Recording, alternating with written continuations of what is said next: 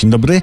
Z okazji Dnia Kobiet chciałbym w prezencie przybliżyć panią mężczyznę jako takiego samego w sobie w pewnych aspektach, żeby panie w tych aspektach nie narzekały na mężczyznę.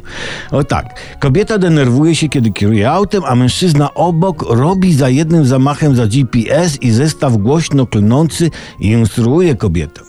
Mężczyźni postępują tak ze strachu. Tak, badania mówią, że auto to dla mężczyzny jest, jest przedłużenie jego męskiej wypustki.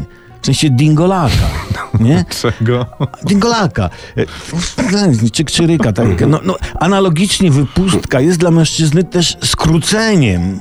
Skróceniem, odpowiednikiem auta jakby. Auto jest wasze wspólne, tak, ale mężczyzna traktuje go jako osobistą własność, którą on kieruje, ale która nim też kieruje. I oni tworzą jednotę. Kobieta jadąc autem jedzie jednocześnie mężczyzną, a on tego nie kontroluje. Stąd podszyte strachem o swoją istotę agresywne instruowanie kobiety kierowcy i to jest wyrazem troski o wspólne dobro, jakim jest auto i właśnie dingolak. Kobiety irytują się, kiedy mężczyzna na przykład zapomina o rocznicy ślubu, bo jest ważny mecz.